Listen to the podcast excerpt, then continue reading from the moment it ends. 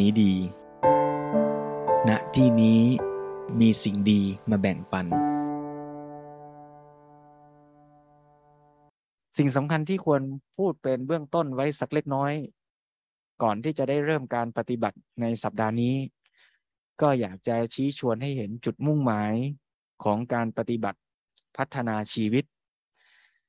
ซึ่งเป็นหัวข้อใหญ่หัวข้อหนึ่ง เหมือนกันในหนังสือพุทธธรรมที่หลวงพ่อสมเด็จพระพุทธโฆษาจารย์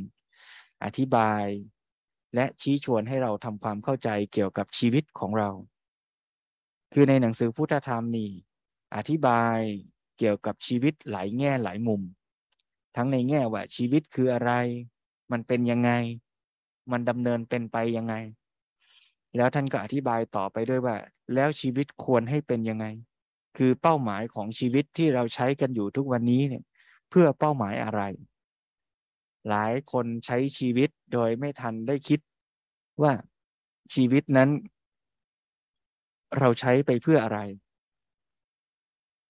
อาจจะเปรียบเหมือนกับว่าเป็นเรือที่อยู่ในผืนน้ำกว้างใหญ่ โดยที่ไม่มีหางเสือไม่มีเครื่องยนต์ ก็ใช้ชีวิตเรื่อนลอยไปตามแต่กระแสน้ำคลื่นลมจะพัดพาไป เปรียบเหมือนชีวิตมนุษย์ที่เกิดมา โดยไม่ทันได้ตั้งคำถามว่าเราจะใช้ชีวิตของเรานั้น เพื่ออะไร เราก็ใช้ไปตามที่กระแสสังคมจะบอกว่า ตั้งใจเรียนนะทำงานให้ร่ำรวยนะ หาเงินทอง มาบำรุงชีวิต หรือหาเงินทองมาจ่ายหนี้จ่ายสินให้พอนะ ชีวิตก็ดำเนินไปวันต่อวัน เพียงเพื่อหาเลี้ยงชีวิต กฤษณมูรติตั้งคำถามท้าทายว่าถ้าเราใช้ชีวิตเพียงเพื่อการหาเลี้ยงชีวิต ชีวิตก็ไม่ต่างอะไรจากเครื่องจักรที่ไร้ค่า ที่ใช้น้ำมัน ใช้ไฟฟ้า เพียงเพื่อทำให้ตัวมันยังคงหมุนต่อไปได้ แต่ตอบไม่ได้ว่าเครื่องจักรนั้น หมุนอยู่ทุกวันเพื่อประโยชน์อะไรกัน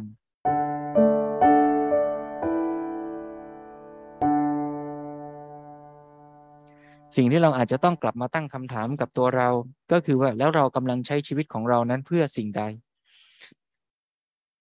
อาตมาเชื่อว่าในช่วงใดช่วงหนึ่งของชีวิตที่ผ่านมาของท่านทั้งหลาย ก็คงจะได้เคยเกิดคำถามนี้ขึ้น ในจิตในใจของตน ว่าเอ๊เราใช้ชีวิตนี้เพื่ออะไรกัน ถ้าเราจะตอบอย่างกำปั้นทุบดิน อาจจะคิดคำตอบได้ไม่ยากว่า เรากำลังใช้ชีวิตเพื่อแสวงหาความสุข ใช่หรือไม่ เราอาจจะกำลังพยายามขวนขวายทำทุกสิ่งทุกอย่างนั้น เพื่อให้เรามีชีวิตที่พ้นจากทุกข์และประสบความสุข จริงหรือไม่ ที่เราขวนขวายทำหน้าที่การงานศึกษาเล่าเรียน ก็เพราะหวังที่จะได้มีอาชีพ เมื่อมีอาชีพจะได้มีเงิน เมื่อมีเงินจะได้จับจ่ายซื้อหา สิ่งที่มาบำรุงความสุข ตามแต่รสนิยมของแต่ละคน บางคนอยากได้อาหารดีๆ บางคนอยากมีที่อยู่หรูหรา บางคนอยากมีความเป็นอยู่ที่ปลอดจากโรค สุขสบาย ก็เอาเงินไปซื้อประกันไปซื้อบริการทางการแพทย์ สุดแท้แต่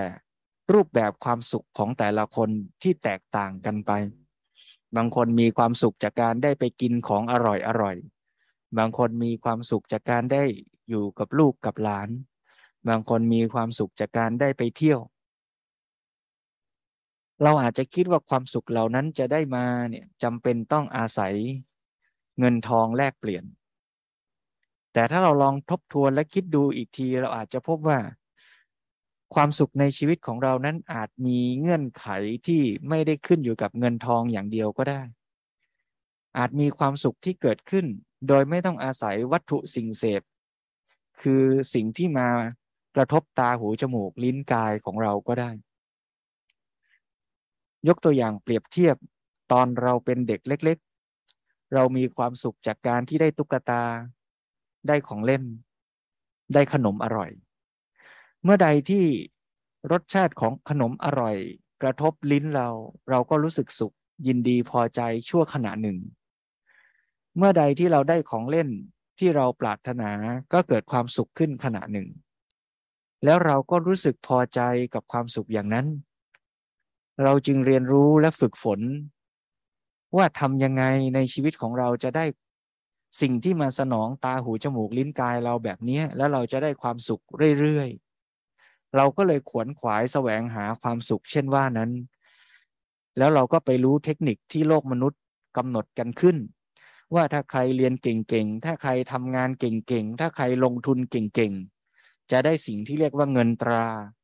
และเอาเงินตรานั้นไปแลกเป็นสิ่งอะไรก็ได้ที่เราปรารถนา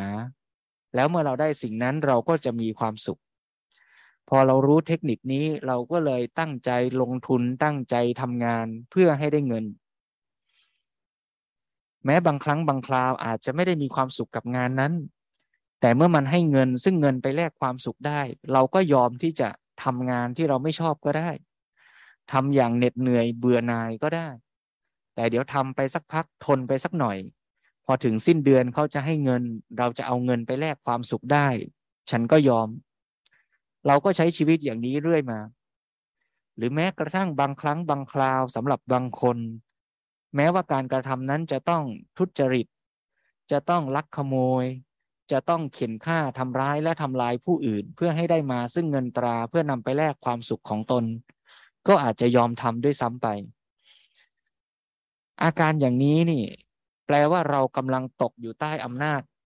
ของความสุข ชนิดที่เรียกว่า ความสุขจากการเสพทางตาหูจมูกลิ้นกาย เรียกชื่อว่ากามมาสุข แล้วเราก็หลอกตัวเองต่อไปอีกว่าเรากำลังใช้ชีวิตเพื่อแม็กซิมัยให้ได้กามาสุขให้มากที่สุด ให้เต็มที่ที่สุด ชีวิตของใครที่หากามาสุขได้มากเท่าไร ก็เท่ากับชีวิตที่คุ้มค่า มีความหมายมากขึ้นเท่านั้น ความคิดแบบนี้ก็เท่ากับลัทธิในสมัยก่อนที่พระพุทธเจ้าทรงปฏิเสธ คือลัทธิกามสุขันลิกานุโยก คือมุ่งหวังเอาความสุขทางกามเป็นเป้าหมายของชีวิต ตั้งใจจะใช้ชีวิตเพื่อให้ได้กามสุขให้ได้มากที่สุด ถ้าเราดูให้ชัดจะพบว่ากามสุขนั้นเนี่ย มันมีทั้งข้อดีและข้อเสีย มันมีข้อดีอยู่เหมือนกันนะ คือการมาสุขเนี่ยก็ทำให้จิตใจเราแช่มชื่น มีกำลังวังชานะ่ยถ้าเราใช้ชีวิตโดยไม่มีความสุขเลย ไม่มี กาแฟอร่อย ไม่มีรูปเสียง หรือแม้แต่อากาศที่เย็นสบาย การที่เราจะทำกุศลทำความดีมันก็ยากเสียเหลือเกิน เพราะฉะนั้นการมาสุขมันก็ดีนะ มันก็มีประโยชน์ เพียงแต่ว่ามันมีโทษด้วย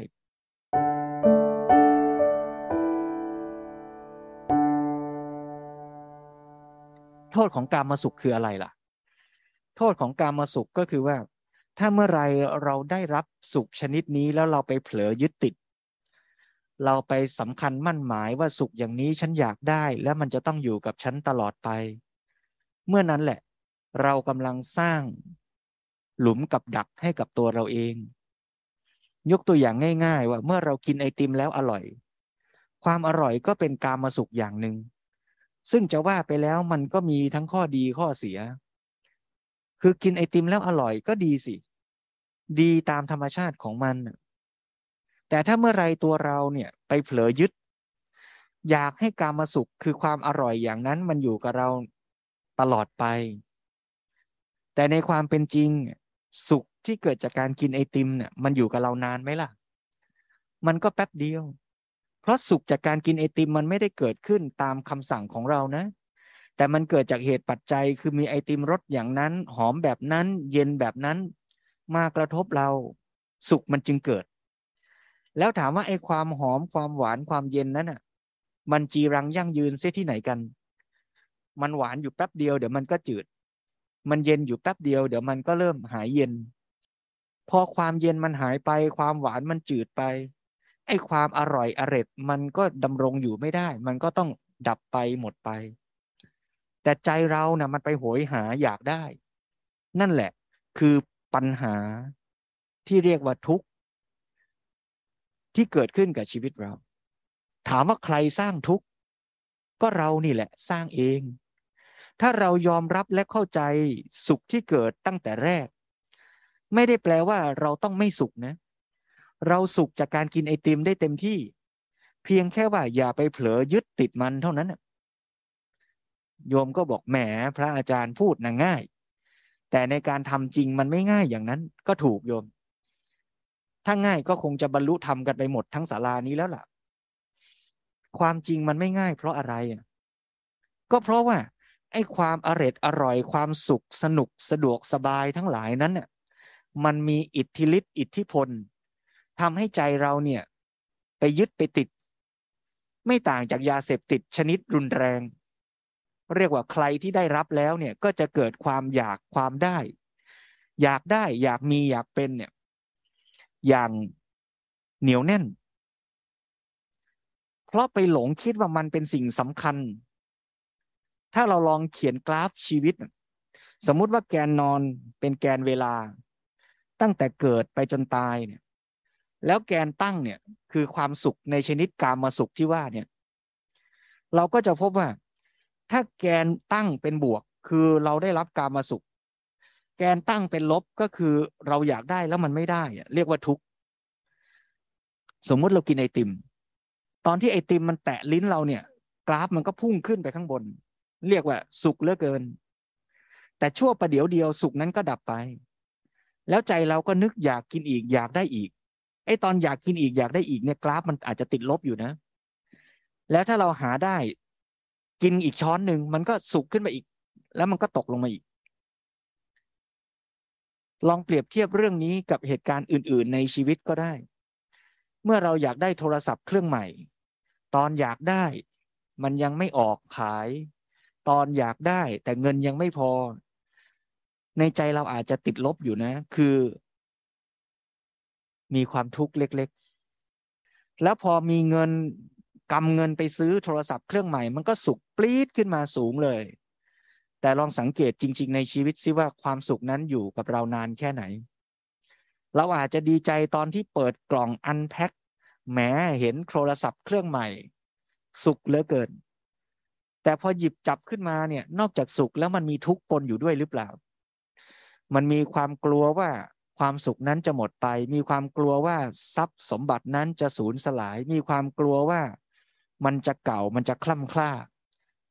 ไอ้ความกลัวที่ซ่อนแฝงอยู่ในกามสุขอย่างนี้เนี่ย ถ้าเราไม่สังเกตเราอาจจะไม่เห็น แต่ถ้าใครสังเกตจะพบว่ากามสุขมักจะแอบแฝงมากับความทุกข์อย่างนี้อยู่เสมอ กินไอติมก็กลัวจะไม่ได้กินอีก ได้โทรศัพท์ใหม่ก็กลัวมันจะตกหล่นเสียหาย ได้คนรักก็กลัวว่าเขาจะเปลี่ยนแปลงนอกใจ หรือแม้แต่สุขจากการมีสุขภาพดี บางทีก็หวาดกลัวว่าวันหนึ่งมันอาจจะไม่สุขและแข็งแรงอย่างที่เป็นในวันนี้ เพราะฉะนั้นสรุปอีกทีว่าท่าทีต่อความสุขชนิดกามมาสุขนั้นเนี่ย พุทธศาสนาไม่ได้ปฏิเสธ ไม่ได้บอกว่าเป็นสิ่งต้องห้าม เพียงแต่บอกความจริงให้ทราบ ว่าการมาสุขนั้นมีทั้งข้อดีและข้อเสีย ถ้าเราจะเสพสุขชนิดนี้ก็พึงระมัดระวังไว้สักหน่อย อย่าไปเผลอยึดติดสำคัญมั่นหมายจนเกินไป แล้วนอกจากนั้นก็ยังแนะนำต่อไปด้วยว่า ท่านทั้งหลาย มันมีความสุขชนิดที่ประณีตดีกว่ากามาสุขอีกนะ ท่านสนใจหรือไม่ ถ้าเราลองเขียนกราฟ อย่างที่ว่าเมื่อกี้คือแกนนอนเวลา แกนตั้งคือสุขทุกเนี่ย เราอาจจะพบว่ามันไม่ได้มีระนาบเดียว แต่มันมีอีกแกนหนึ่งที่เป็นแกนแซดพุ่งออกมาจากกระดาษด้วย ไอ้แกนแซดเนี่ยมันคือดีชั่ว หรือจะพูดในแง่ว่าเป็นคุณภาพของความสุขก็ได้ เพราะฉะนั้นไอ้ความสุขเนี่ย เมื่อกี้เรามองแบบสองมิติ เราอาจจะเห็นว่าเราต้องการจะ maximize ความสุขให้มากที่สุด แต่ถ้ามองแกน Z ด้วยเนี่ย เราอาจจะสังเกตใหม่ ได้มุมมองเพิ่มขึ้นว่า บางทีแกน Y ที่เพิ่มขึ้นเนี่ย Z มันเป็นลบหรือเป็นบวกด้วย หลายครั้งที่เราโหยหาอยากได้การมาสุขมาสนองชีวิตเนี่ยใจใจเราเป็นกุศลหรืออกุศล ตอนที่เราอยากเสพรสของไอติมอร่อยเนี่ย อยากได้อยากเอาอยากเป็นเนี่ย มันอาจจะเป็น y เป็นบวก แล้ว z เป็นลบก็ได้นะ ตอนที่เราอยากให้คนรักรักเราคนเดียว หวงแหนยึดมั่นสำคัญหมาย เราอาจจะได้ความสุขคือ y เป็นบวกก็จริงนะ แต่ z อาจจะติดลบอยู่ก็ได้นะสิ่งที่พุทธศาสนาเชิญชวนก็คือว่า มีทางไหมล่ะ ที่เราจะทำให้ y ก็เป็นบวก แล้ว z ก็เป็นบวกด้วย หรือถ้าจะพูดให้ชัด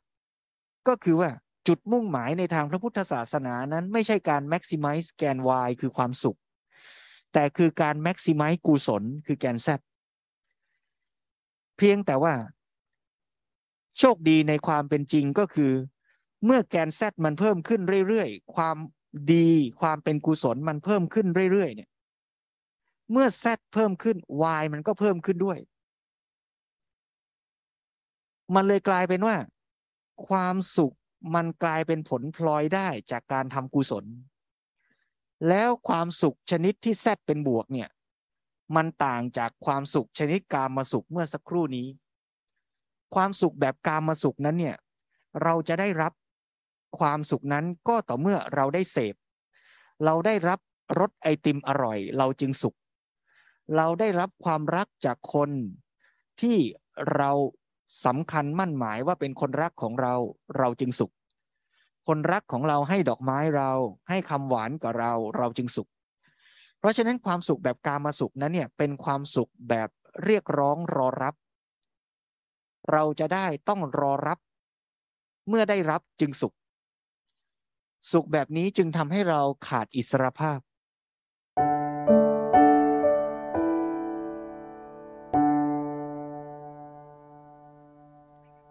ความสุขในชนิดที่แซดเป็นบวก คือความสุขแบบทำกุศลนั้นเนี่ย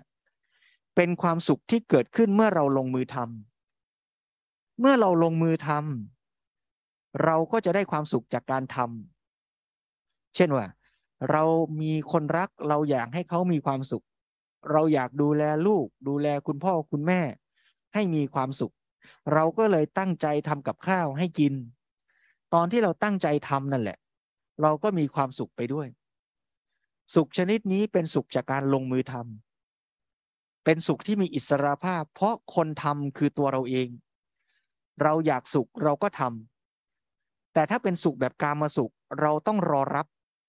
เมื่อได้รับจึงสุข เงื่อนไขของความสุขมันต่างกัน คราวนี้ถ้าเกิดว่าเราเห็นชัดว่าความสุขเกิดจากการลงมือทำของเราได้เราก็จะมาศึกษาต่อไปว่า แล้วเราทำอะไรเราจึงสุข ก็จะพบว่าเราสามารถสุขได้จากการทำประโยชน์ก็ได้ทำประโยชน์ให้แก่ตนทำประโยชน์ให้แก่ผู้อื่น เราอาจจะเกิดความสุขจากการที่เราได้ฝึกจิตใจของเราให้ปรุงแต่งในทางที่ดีงาม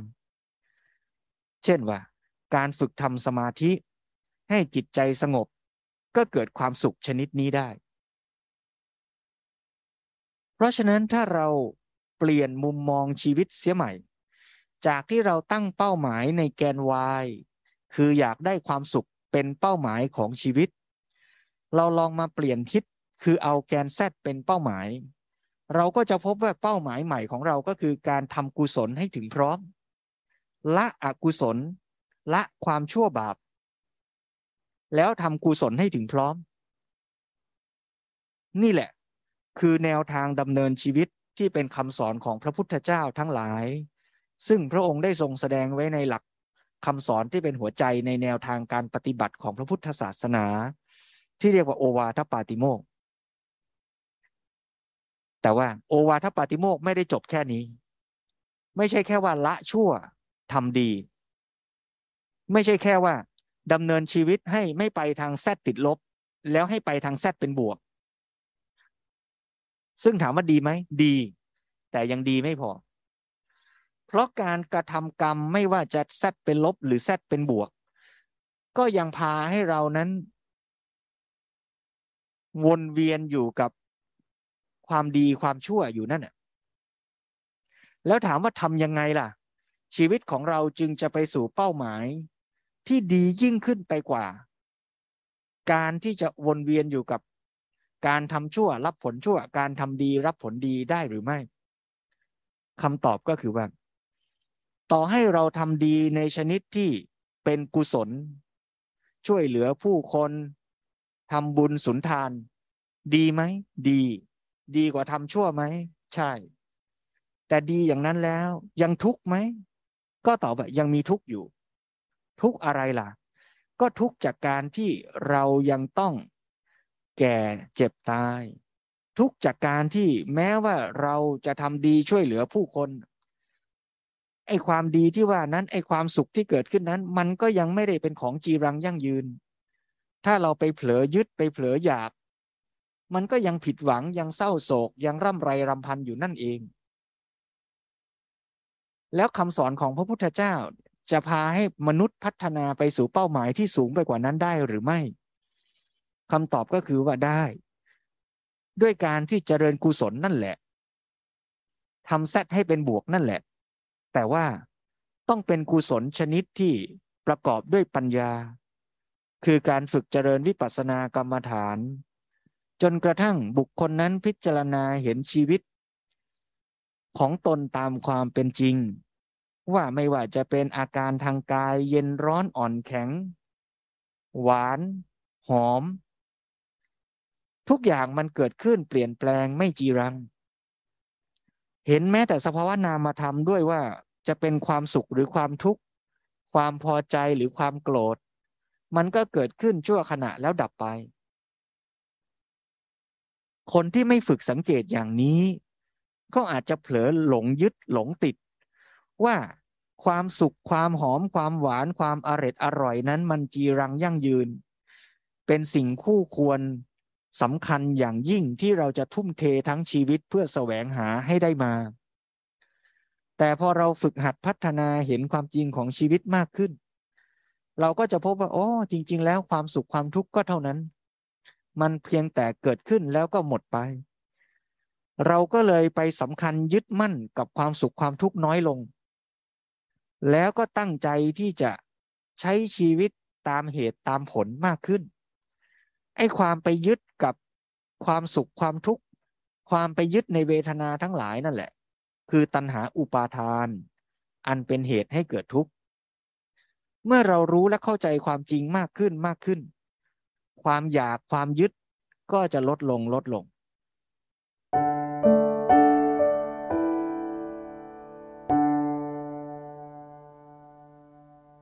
เมื่อเราปฏิบัติเจริญวิปัสสนาจนกระทั่งปัญญาแก่กล้า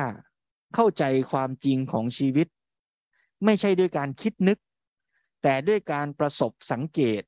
ในชีวิตจริง ๆ ซ้ำๆบ่อยๆ เห็นความสุขที่เกิดขึ้นแล้วก็ดับไป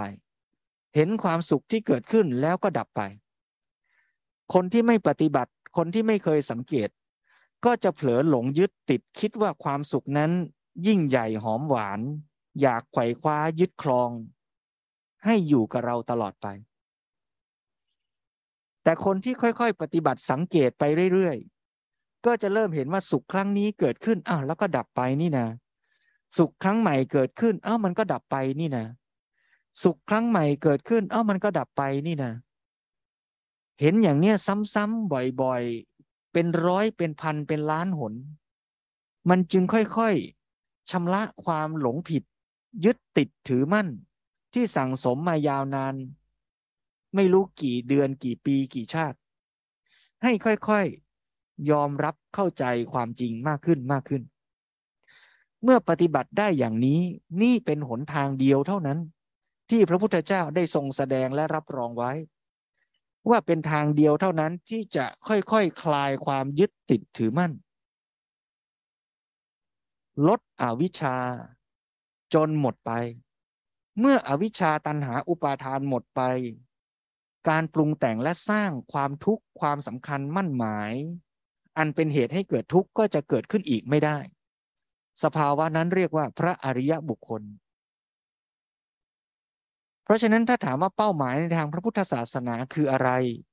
ก็ตอบโดยสรุปว่าคือการพัฒนาความสุขนั้นแต่เป็นการพัฒนาจากความสุขชนิดที่เป็นกามสุข ไปสู่ความสุขชนิดที่ดี คือความสุขที่เป็นผลพลอยได้จากการทำกุศล แล้วก็พัฒนาต่อไปอีกจนถึงการเจริญกุศลที่ประกอบด้วยปัญญาคือวิปัสสนาญาณจนกระทั่งดับเหตุแห่งทุกข์ได้สิ้นเชิง คือละอวิชชาตันหาอุปาทาน ด้วยการฝึกเจริญวิปัสสนาเห็นความจริงของชีวิต เมื่อนั้นแหละก็จะประสบกับความสุขชนิดที่เรียกว่านิพพาน คือการดับเหตุแห่งทุกข์สิ้นเชิง การดับเหตุแห่งทุกข์สิ้นเชิงนั้นจะเรียกว่าเป็นความสุขก็ได้ แต่เป็นความสุขคนละชนิดกับความสุขแบบกามสุข แต่เป็นความสุขในความหมายว่าไม่มีเหตุแห่งทุกข์เกิดขึ้นอีก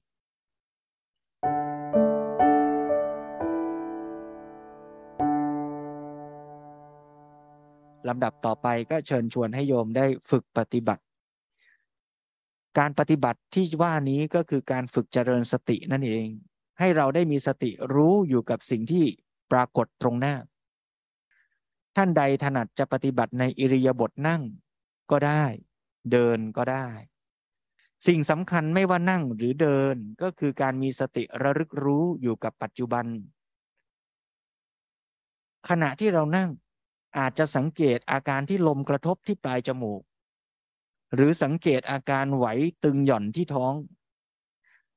หรือสังเกตอาการที่มีลมพัดกระทบกายส่วนต่างๆ มีเสียงเกิดขึ้น มีความพอใจไม่พอใจ มีความสุขความทุกข์ มีความคิดมีความง่วง สิ่งต่างๆที่ปรากฏเป็นอยู่ แล้วเราก็เข้าไปตามรู้มีสติ รู้เท่าทันสิ่งที่เป็นปัจจุบันนั้น อย่างนี้ก็ได้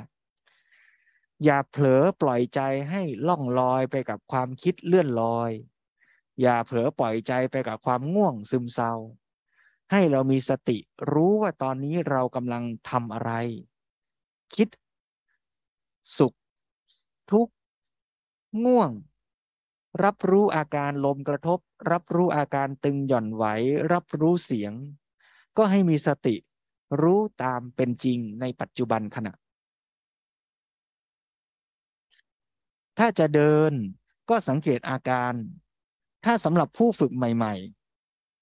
ๆ ก็อาจจะสังเกตที่จุดใดจุดหนึ่งของร่างกาย อาจจะเป็นที่ฝ่าเท้า หรือส่วนใดส่วนหนึ่งของร่างกายที่สังเกตได้เด่นชัด อาจจะสังเกตอาการที่เท้ากระทบพื้น หรืออาจจะสังเกตอาการไหวเคลื่อนของร่างกายส่วนต่างๆ ก็ได้ โดยสังเกตอาการที่เป็นปัจจุบัน รับรู้สิ่งที่ปรากฏเฉพาะหน้า ยกตัวอย่างเช่นว่า เท้าที่เคลื่อนขยับไปแล้วแตะพื้น ก็รู้อาการเย็นแข็งตึงหย่อนที่เท้าสัมผัสกระทบพื้น อาจจะสังเกตไปทีละข้างทีละข้างก็ได้ เช่นว่า เมื่อเท้าซ้ายกำลังจะยก ย่างไปก็สังเกตอาการของเท้าที่เคลื่อนไหวไป ในขณะที่สังเกตอย่างนั้น ครูบาอาจารย์บางท่านก็จะเป็นห่วงว่าผู้ปฏิบัติใหม่ ๆ จิตใจอาจจะเลื่อนลอยสังเกต วุ่นวายไปกับสิ่งโน้นสิ่งนี้ ก็เลยให้ใส่คำบริกรรมช่วยเข้าไป เช่นว่ายกหนอย่างหนอ เหยียบหนอ อย่างนั้นก็ได้ แต่ต้องรู้เข้าใจให้ชัดว่า คำพูดหรือคำบริกรรมนั้นเป็นเพียงตัวช่วย ให้ใจของเราได้กลับมาสังเกตอาการที่ปรากฏที่เท้าให้ชัด แต่สาระสำคัญของการสังเกตคืออาการที่เท้า ไม่ใช่ตัวถ้อยคำในขณะที่สังเกตลมหายใจ ขณะนั่งก็เหมือนกัน ก็สังเกตอาการที่ปรากฏให้ชัดว่ามีลมกระทบ มีความอุ่นความร้อน มีการเคลื่อนไหว ถ้าจะใส่คำว่า ลมหายใจเข้า ลมหายใจออก หรือใส่คำว่าพูดคำว่าโท หรือใส่คำว่าพองหนอ ยุบหนอ ก็เป็นเพียงแต่คำช่วย เพื่อให้ใจของเรานั้นมากำหนดที่อาการ ที่ปรากฏได้ต่อเนื่องชัดเจน ถ้าฝึกไปแล้ว รู้สึกว่าถ้อยคำนั้นช่วยทำให้ใจเราไม่ฟุ้งซ่านเลื่อนลอยไป ก็ใส่คำกำหนด แต่สิ่งสำคัญคือการสังเกตตัวอาการที่ปรากฏในแต่ละปัจจุบันขณะ ถ้าเกิดว่าปฏิบัติแล้วรู้สึกว่าคำบริกรรมนั้นทำให้รู้สึกสับสน หรือว่าวุ่นวาย ก็ไม่ต้องใส่คำแล้วให้มีสติอยู่กับอาการเฉพาะหน้าต่อเนื่องต่อไป